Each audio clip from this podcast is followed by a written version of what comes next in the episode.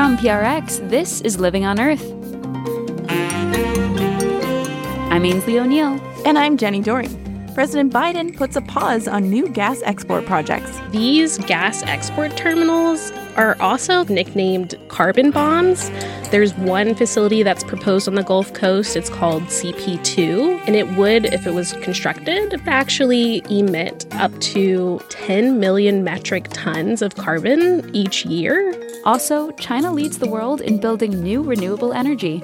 China is building absolutely enormous industrial scale solar parks in the western deserts.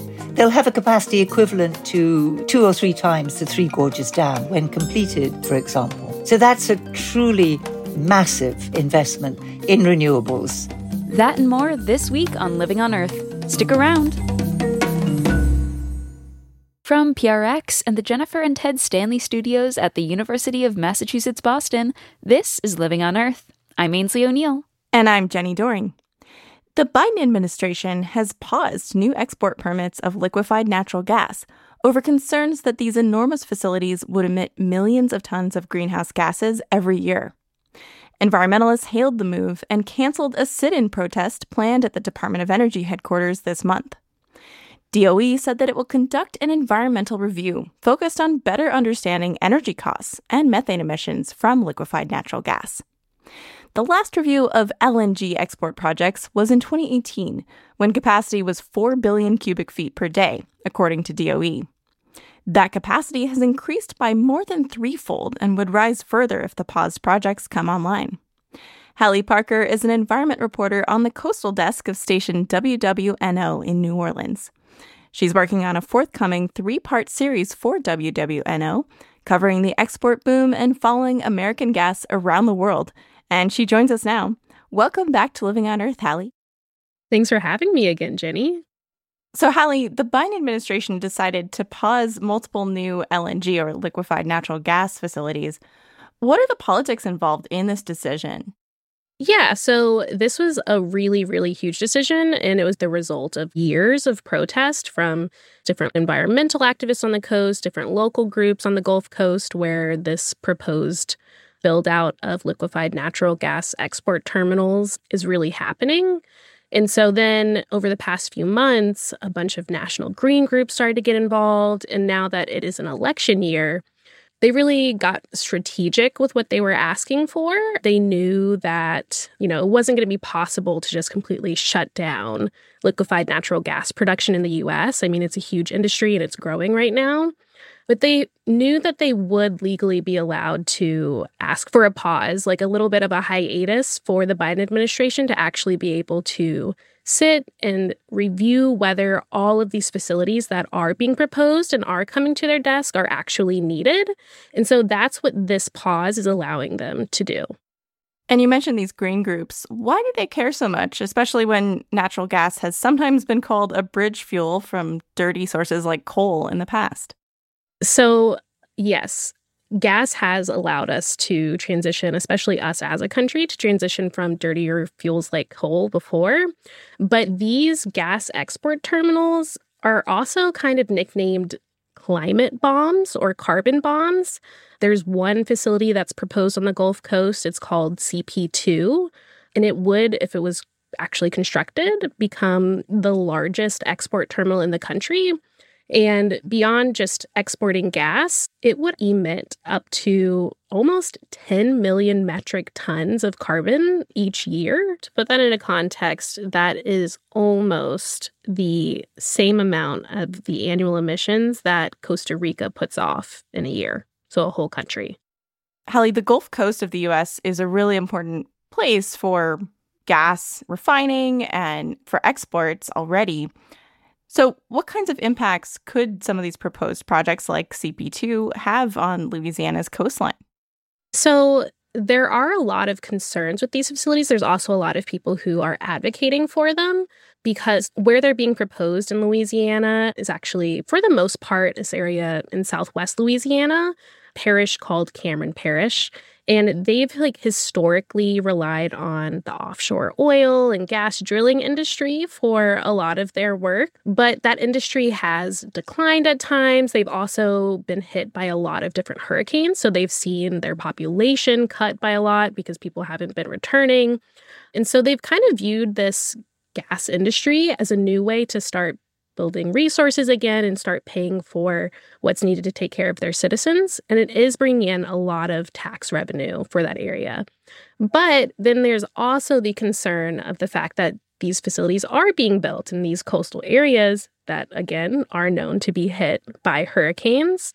And so there's a question of safety there. And also, they're worried about, you know, shutdowns. There's a plant that already exists down in Cameron Parish in southwest Louisiana called Calcasieu Pass LNG. The company who operates it, Venture Global, has said that it's safe, everything is fine over there, but they have had a lot of different issues in terms of reporting blackouts that have led to releases of pollution that weren't intended. And all of that has kind of like raised questions for some of the residents living nearby. Yeah, what have you been hearing from local residents in the area? Yes. So I've talked to quite a few of them. A man that I've spoken to a lot, John Allaire, he's a retired environmental engineer.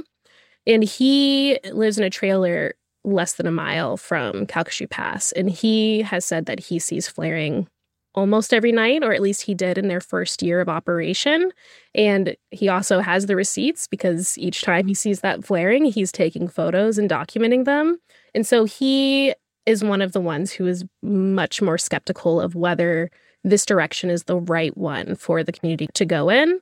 But then you go to maybe like a public hearing, like I've gone to, where people who are working for companies who are maybe supplying catering or doing cleaning services, or maybe their son works at the plant, they're much more likely to have a more positive outlook on what opportunities these plants present. And I understand that the country started exporting LNG in 2016, and we're now one of the biggest exporters. How did we get here? Yeah. So, to figure out how we got here, we'd have to go all the way back to talking about when horizontal fracturing became a thing, and that you're more likely to have heard it called fracking. And that technology made it, you know, so easy for us to get gas over in the US that we started to have this surplus. And that's why historically natural gas prices in the US have been so low, why everybody calls gas this, you know, this cheap resource, cheap way to get energy.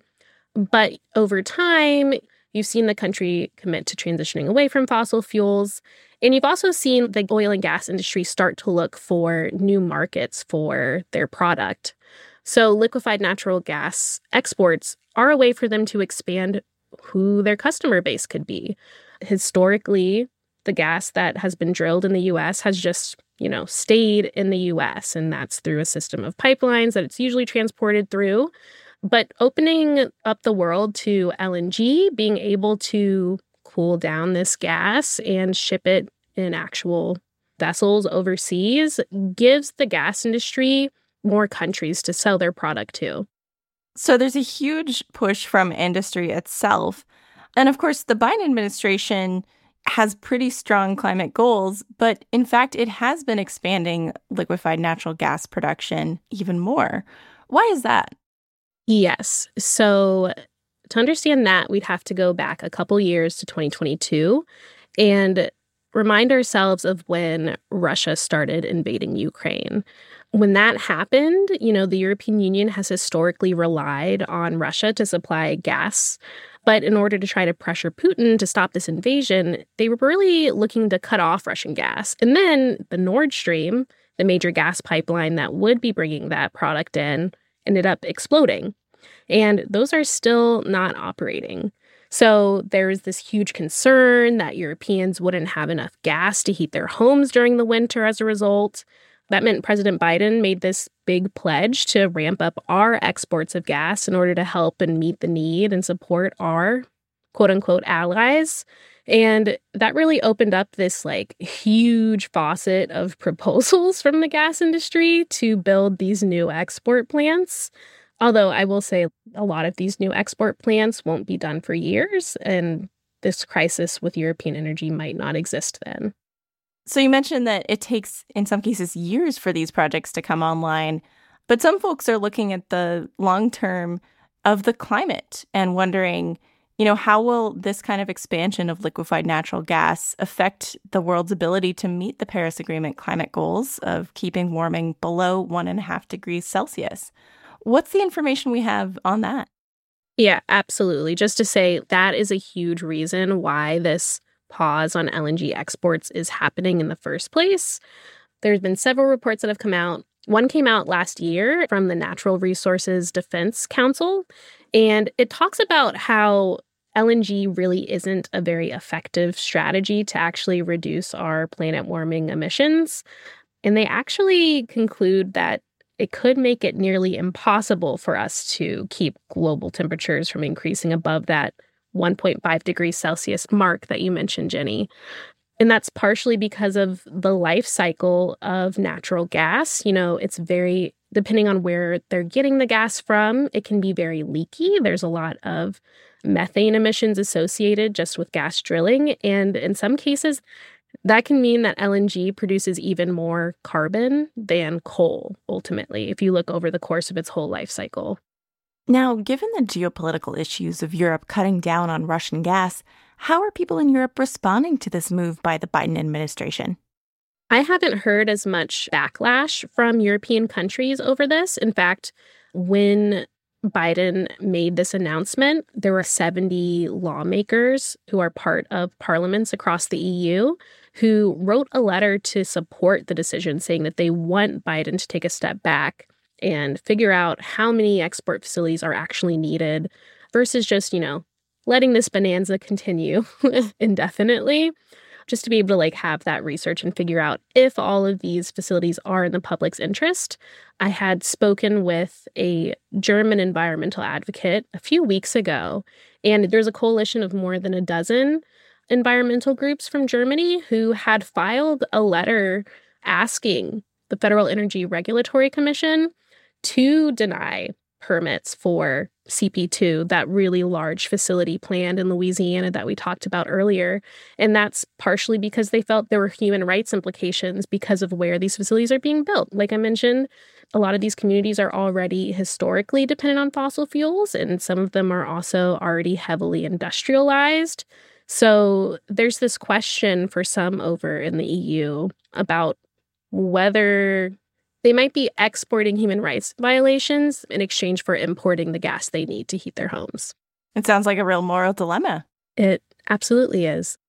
So, coming back to these major liquefied natural gas projects that the Biden administration has put on hold for now, what's next? So, what's going to happen is the Department of Energy is going to start this review. Through the course of their analysis, they're going to start weighing different factors from effects on the economy, from effects on health, from effects on the climate, and use the information that they gather to issue some sort of determination about whether the development of liquefied natural gas export plants are in the country's interest. When I was on a call with Secretary Jennifer Granholm, she was not really clear about how long that process will take, but there is a belief that it will likely take through the end of this year. So the pause will likely still be in place by the time we are casting our votes in November. Halle Parker is a reporter for WWNO in New Orleans. Thank you, Halle. Thanks, Jenny.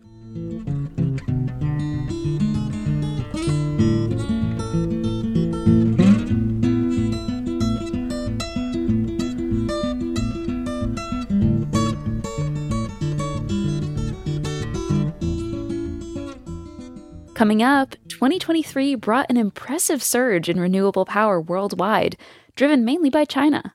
That's just ahead. Stay tuned to Living on Earth.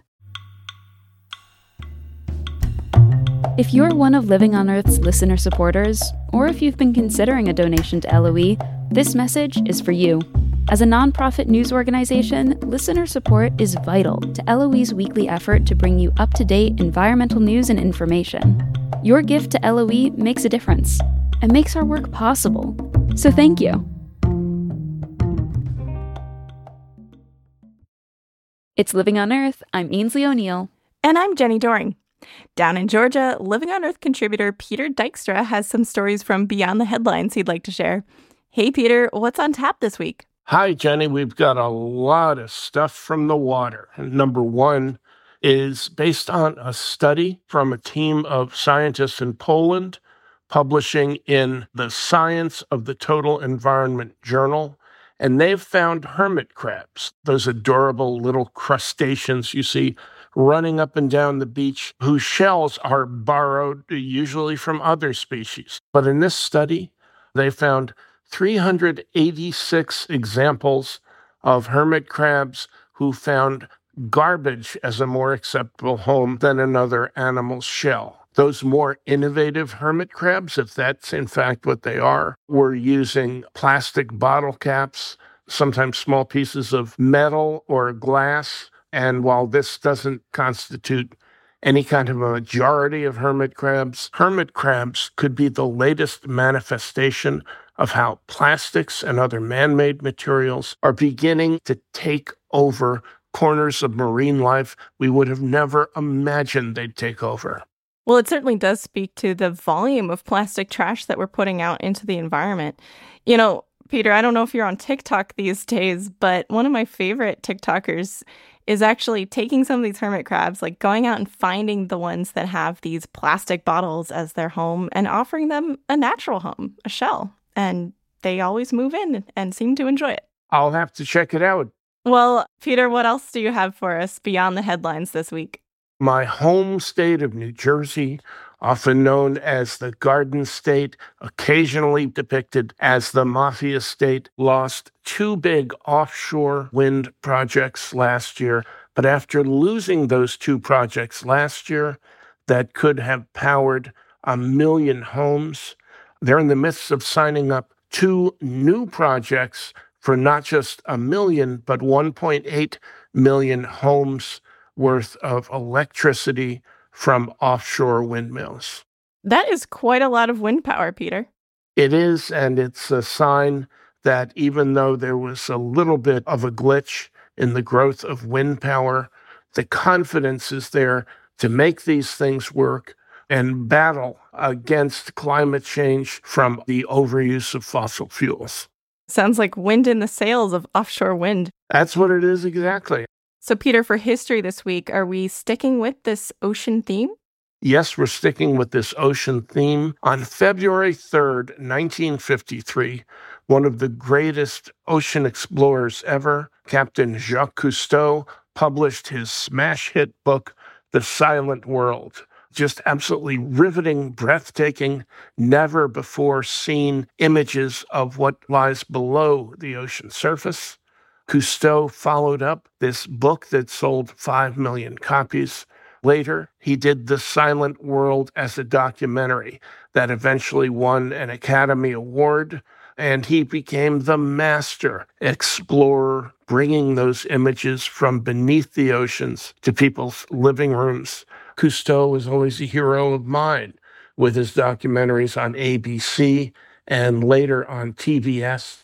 Cousteau kept producing this kind of work right until his death in 1997, and his children and grandchildren continue the work today.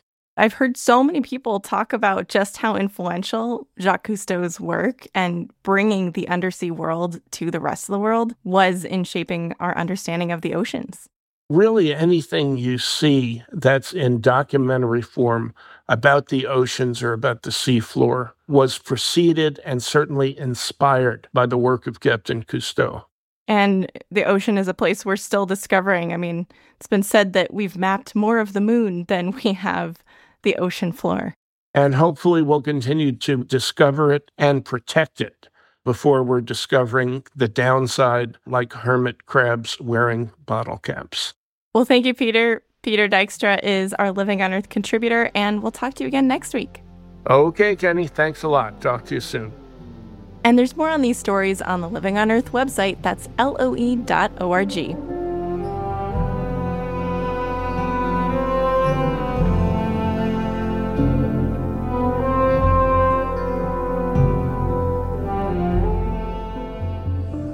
the COP28 climate summit in Dubai, countries set a goal to triple global renewable energy capacity by 2030.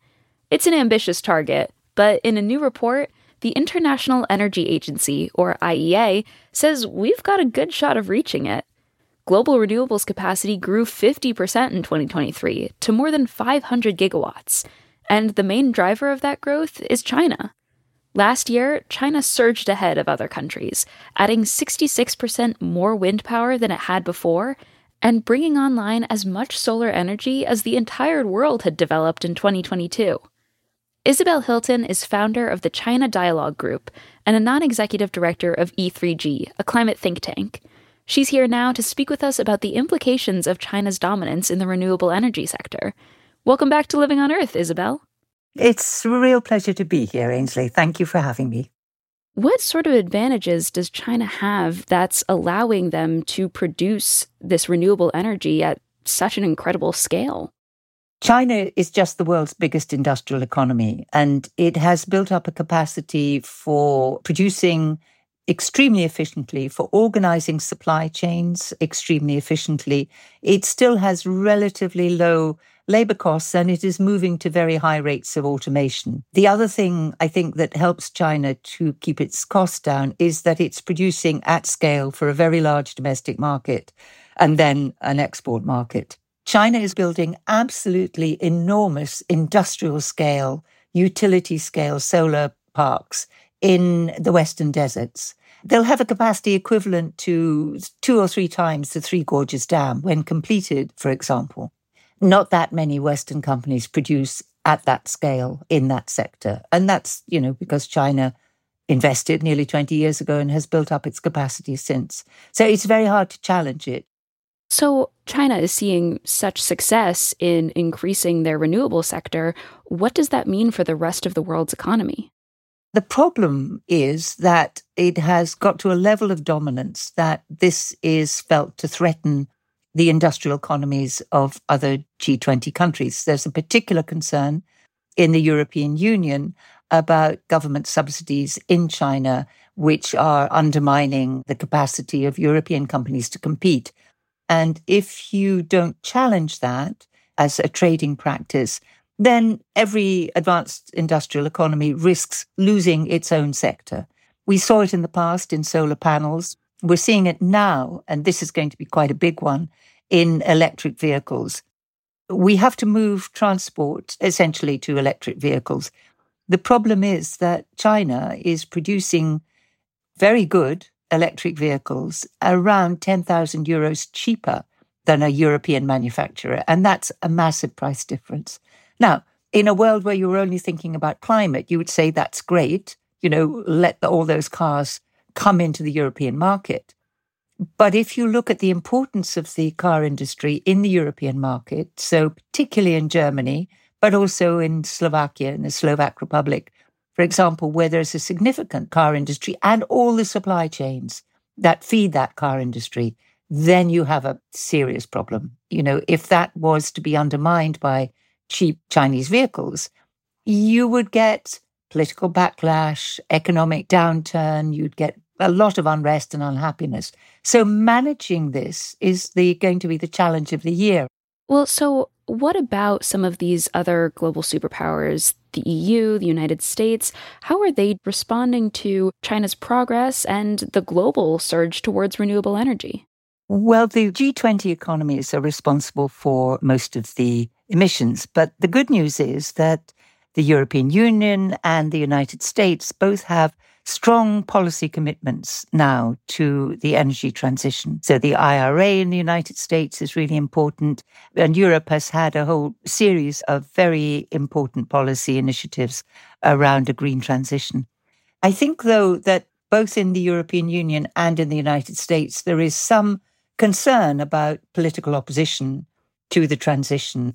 The US election, for example, in November, where Donald Trump to come back, he has threatened to leave the Paris Agreement again and to, you know, drill for yet more oil. So that's discouraging.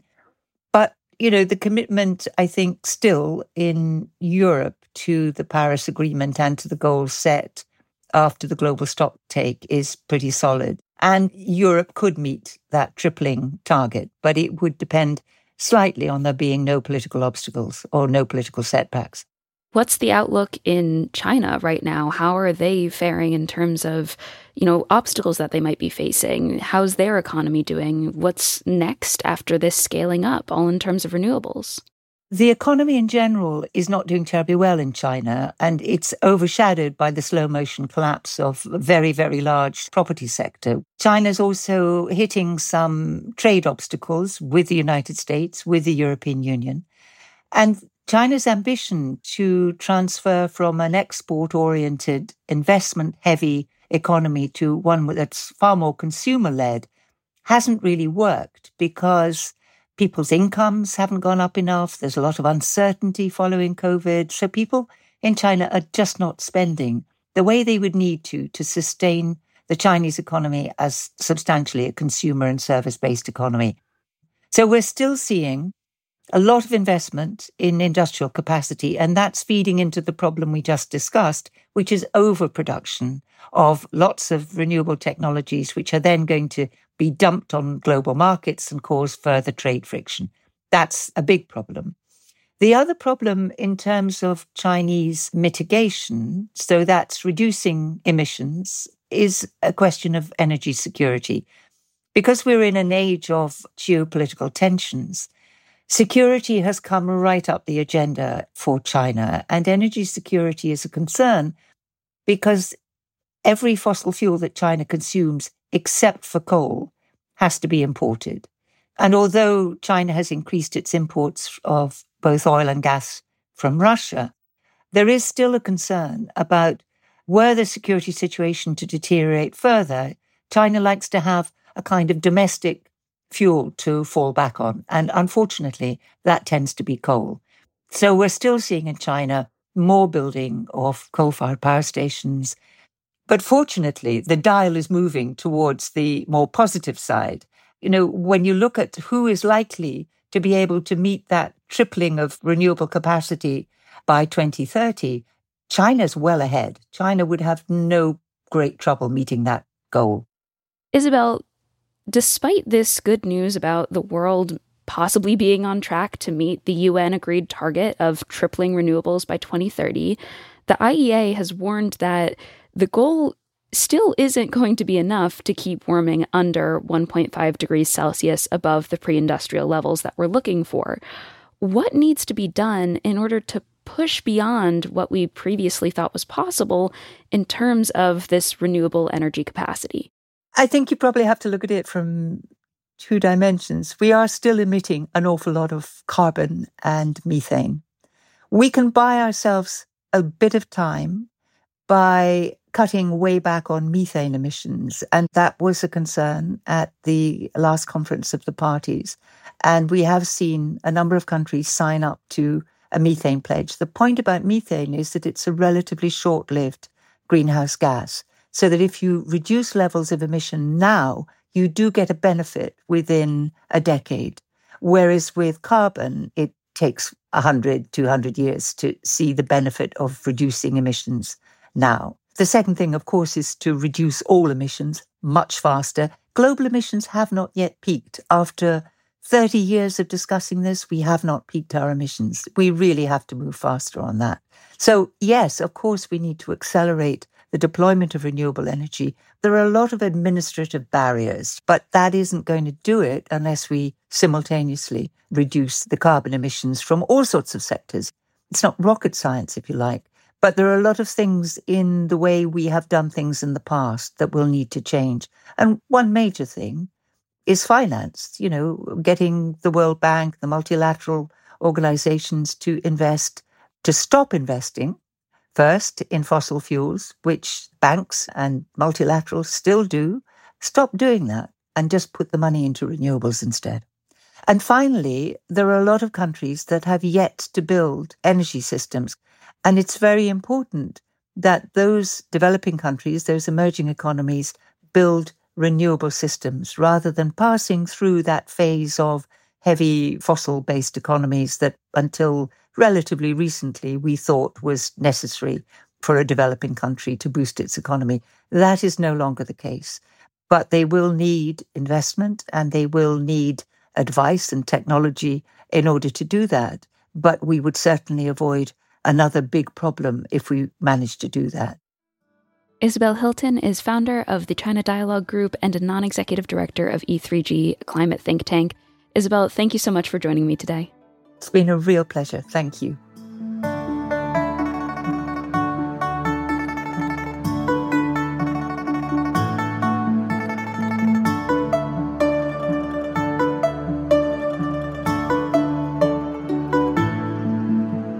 Coming up, a journey to a melting glacier at the ends of the Earth.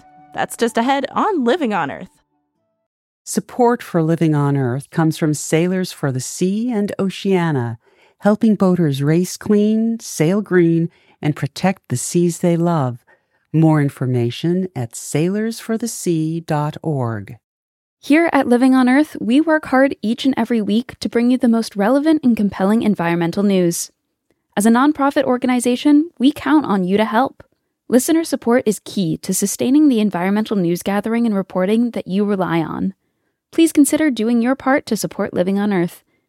A monthly donation is the very best way to ensure LOE's work continues week after week. To make your pledge of support, go to LOE.org and click Donate. And thank you for helping to keep LOE's nonprofit environmental media going strong. It's Living on Earth. I'm Jenni Doering. And I'm Aynsley O'Neill. The so called Doomsday Glacier in Antarctica, known as Thwaites, holds enough ice that its melting could raise sea levels worldwide by two feet.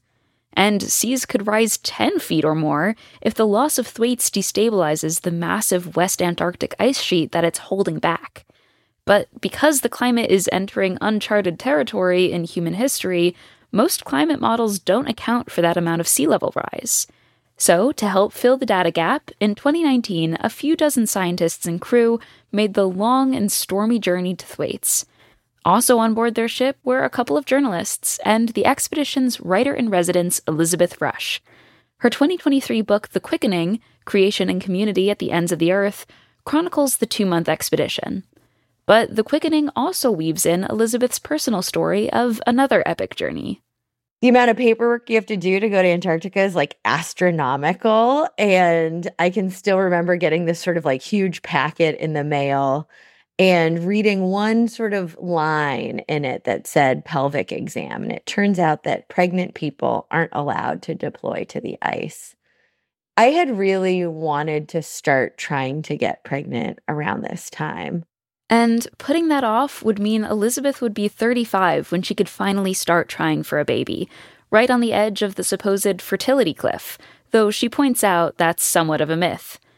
But the ice was calling, and she sensed it had a story to tell about what was happening to our rapidly changing planet, the very world she hoped to someday bring a child into. Elizabeth Rush recently joined host Steve Curwood to talk about the journey to Antarctica and what it revealed. The subtitle of your book calls this The Ends of the Earth, Antarctica. Mm. And you have a pretty strong telling of how difficult it is to get to the Thwaites Glacier. Uh, talk to me a bit about the geography of this place and what makes it so doggone difficult to get to. Oh gosh, I remember when I accepted the invitation from the National Science Foundation, my program officer said to me, You know, it's going to be easier for us to get help to folks at the space station than it will be for us to get help to you guys when you finally reach the Thwaites? Are you sure you still want to go? And I was like, yeah, of course I want to go. And I really had no idea how far away this place would be. It literally took us a month to arrive we were on an icebreaker called the Nathaniel B. Palmer that set sail from Punta Arenas in Chile. And the Palmer is about the length of a football field. So you can walk it from end to end in under a minute. From southern Chile, we sailed out the Strait of Magellan and then started to cross the Drake's Passage, which is considered the wildest, most predictably wild ocean in the world basically it's kind of the choke point between South America and the Antarctic Peninsula. And so all of the Antarctic circumpolar current that swirls around Antarctica gets squeezed right there. And so you tend to get really heavy high seas and big storms. Our crossing was pretty eventful. We had regular sort of 25 foot swell. At one point, you know, like a gigantic refrigerator in the lab became untethered from the ship and like slammed across the lab. And we had to like strap it back down. Most people got really horribly ill during our crossing. And then you get across the Drake's Passage, and then suddenly you're in iceberg territory. Our ship, an icebreaker, is made to ride up on top of ice floe, which is relatively flat sea ice. And then it kind of causes the ice floe to crack beneath it. It's not made to like run into an iceberg. so then we had to cross a bunch of big sea ice fields for days. And right when we first arrived at Thwaites, we then had a medical emergency on board that caused us to have to reroute to Rothera base for 10 days and then come back. So it did take us a month to arrive, which was wild. So, given how difficult it is to get an expedition down to this part of the world, why were so many scientists keen to go there and, and writers too? The Thwaites really is considered ground zero for the possibility of accelerated sea level rise this century. And yet, I mean, no one in Earth's history before us had ever been to the place where the glacier discharges ice into the sea. So we don't know basic, basic things like how warm is the water circulating beneath the Thwaites? How strong are the currents? pushing that water under the ice. So, the reason Antarctica, and in particular West Antarctic glaciers, are so vulnerable to our changing climate is not because they're melting because of atmospheric warming. They're melting because there's this warm water that's circulating beneath them, eating away at the ice from below and causing it to become physically unstable, which just has the potential to give you a rate of retreat and collapse that outpaces significantly glacial retreat as we normally think of it, where you have kind of atmospheric warming above causing the ice to melt. Thwaites is sort of like a house of cards, and we're concerned as we lose some of the base or the underside of the glacier. You're taking cards out of that house, and you could cause it to become so unstable that the whole thing falls apart really quickly. And I think one last kind of nerdy thing that's useful to know is that, you know, we know from studying different geologic records that in Earth's history, let's say like 15,000 years ago, roughly, there were rapid pulses of water into the ocean that caused sea levels to rise 50 feet over a couple hundred years. These events are called meltwater pulse 1A and 1B. And the supposition is that a significant portion of the ice that's causing that rapid accelerated sea level rise is coming from Antarctica. But no human beings have ever lived through or recorded those events. Like we know that they happened, but we don't really know what caused them. We don't know the drivers or the mechanisms behind that change. And so I think in the scientific community, at this deep level, there's a question like, if we lose the Thwaites, are we in the meltwater pulse 1A territory? Are we thinking about a rapid acceleration of sea level rise that's not really in our models yet? Liz, take me to the moment that you first set eyes on Thwaites. It's in your book on page 200. Please set it up first. Yeah, so this is just a short passage that's really about the morning of our arrival. And it starts, I guess, a few hours before we arrive. And I remember this evening really well. And I remember almost feeling like a kid on Christmas, you know, when you wake up and you're like, is it Christmas yet?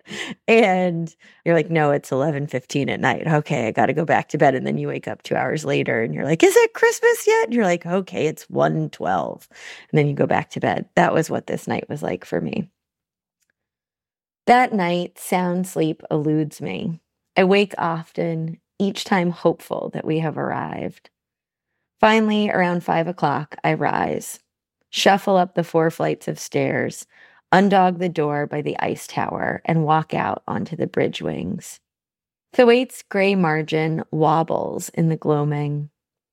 We wind alongside, entering small coves and rounding odd promontories. Our pace slow to hold this precarious line, the ice face soft as dunes. The night's new hint of darkness gives way to the bruised light of dawn, and many others appear to watch what each of us has been working towards for weeks, for years, and in some cases for decades come into sharp focus. We don't talk. When someone wants to say something, they whisper as though we're in a giant, roofless cathedral. We who have been at sea for so long finally gaze upon the glacier that has already given us one another. Rick, the chief mate, stands attentive at the ship's helm, the captain next to him, steering us along the edges of the Thwaites' unfathomable fracturing. Its hemorrhaging heart of milk. Then soon, after navigating through previously unnavigable waters, there's a huge collapse of ice, and you're a witness to a radical and rapid change that, well, it happened almost just before your eyes. Tell me about that. Yeah. So we worked probably for about six days nonstop when you're on one of these scientific missions. Once you get to your field site, there's no off switch. The ship is really just cranking on all cylinders at all times. So we were doing science 24 hours a day for like six days nonstop. And then suddenly there were more icebergs in the bay. Suddenly the waters became a lot less easy to navigate.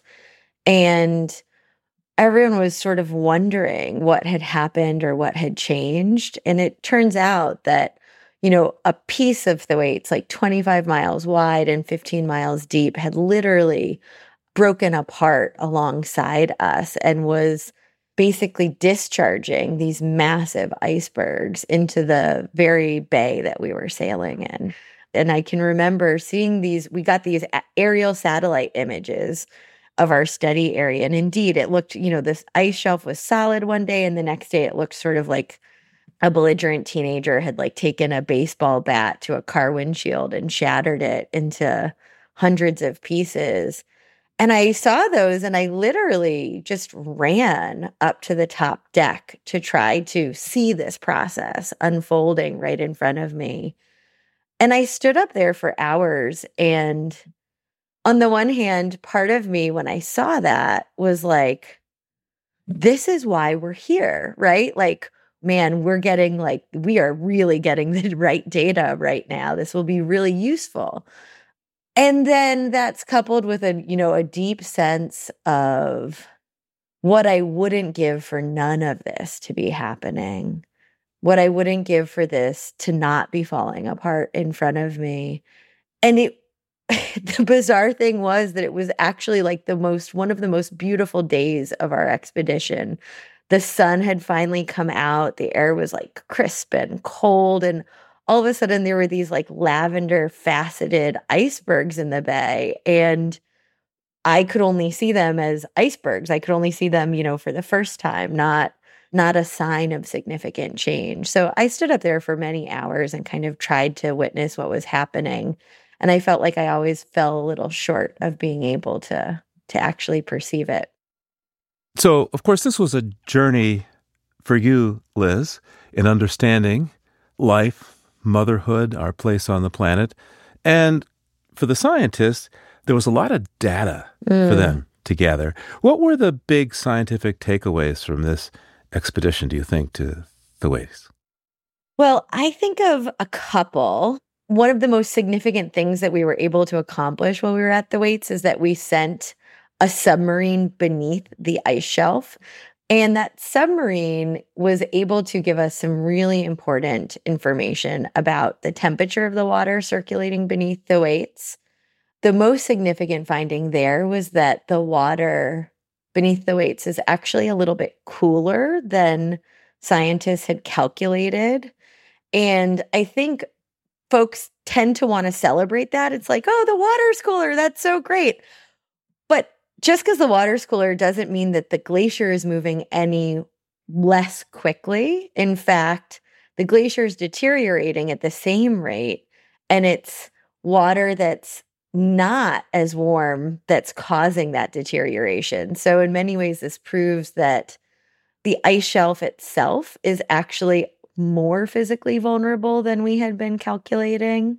The other really significant finding from that submarine was that it also drew very close to the seafloor and created these incredibly detailed sonar images of the seafloor. And from them, one of the the sedimentologists on board was basically able to reconstruct the retreat of the Thwaites during a really significant event that happened sometime in the last two centuries. He basically kind of read the ridges on the seafloor. Through that information, he was able to calculate a maximum rate of retreat for Thwaites that is two to three times faster than we had previously calculated. Before you go, Liz, talk to me about the strong thread of community hmm. that's that's in your book. You have scientists and crew working around the clock, cooking, measuring, fixing, surviving, I guess, a, a nail biting medevac. I mean, that can't tell the whole story here, but uh, that was quite a. It took A, a lot of time, and B, it was rather harrowing. Yeah. Later on, we feel that you're surrounded by support as you bring your son into this mm. world. How did you witness community on the ship, and how does that influence how you see this world working together on the climate dilemma? You know, so we were there were 57 of us on board this boat and we came from all over the planet. We're from the Philippines, from Brazil, from Sweden, from the US. And we had this seemingly sort of impossible task, which was gather information about this place that no one has ever been able to even reach before. And that we were able to do that sort of well existing inside of one of the most, you know, extreme environments on the planet to me was an absolute testament of what is possible when you work together with other human beings. In the climate conversation, it seems to me like there's been a bit of a shift in the past couple years away from the kind of blame game narrative where you're an individual consumer and your decisions about organic or non-organic tomatoes and cardboard packaging and plastic packaging is really where your your impact on the climate crisis is going to be most profoundly felt. It seems to me like we're moving away from that towards this idea that real climate action is going to be collectively achieved. But I don't think we have a lot of good stories that do justice to the ways that communities come together and are formed around shared concerns and so, one of my goals in writing this book was really to try to create a narrative that is not just about my singular expedition, but more about this community and the way they came together.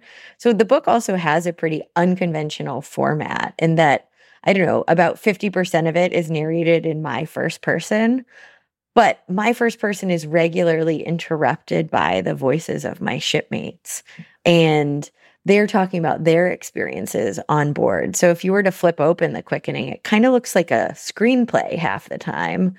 And I think it's important to know that what they say is like literally what they said on the boat. So I conducted 213 interviews while on board and I hand transcribed them all to create the archive that would like build the backbone of this story. And so it's my hope really that the book can be sort of like an experiment in storytelling that highlights collective labor. And it definitely, I mean, it definitely made me come home and think about how often I feel powerless in the face of the scale of the climate crisis. But when I feel that, I realize I have tools for combating that kind of desperation. And so for me, that's meant becoming much more involved in community organizing around just climate adaptation in Rhode Island. Any kind of collective climate action beyond the individual, I think, is is where our power really resides.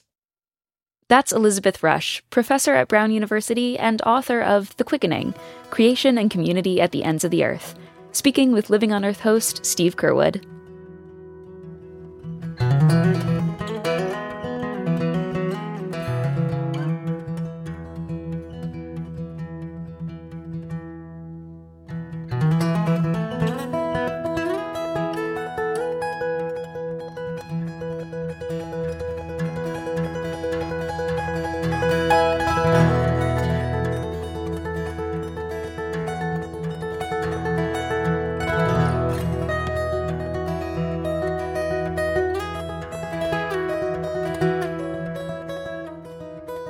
Living on Earth is produced by the World Media Foundation.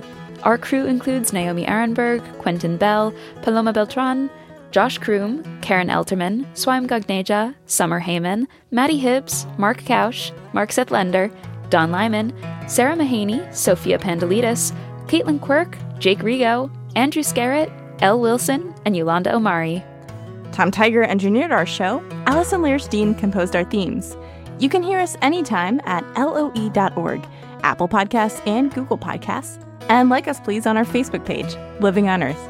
We tweet from at Living on Earth and find us on Instagram at Living on Earth Radio. And you can write to us at comments at loe.org. Steve Curwood is our executive producer. I'm Jenni Doering. And I'm Aynsley O'Neill. Thanks for listening. Funding for Living on Earth comes from you, our listeners, and from the University of Massachusetts Boston in association with its School for the Environment, developing the next generation of environmental leaders, and from the Grantham Foundation for the Protection of the Environment, supporting strategic communications and collaboration in solving the world's most pressing environmental problems.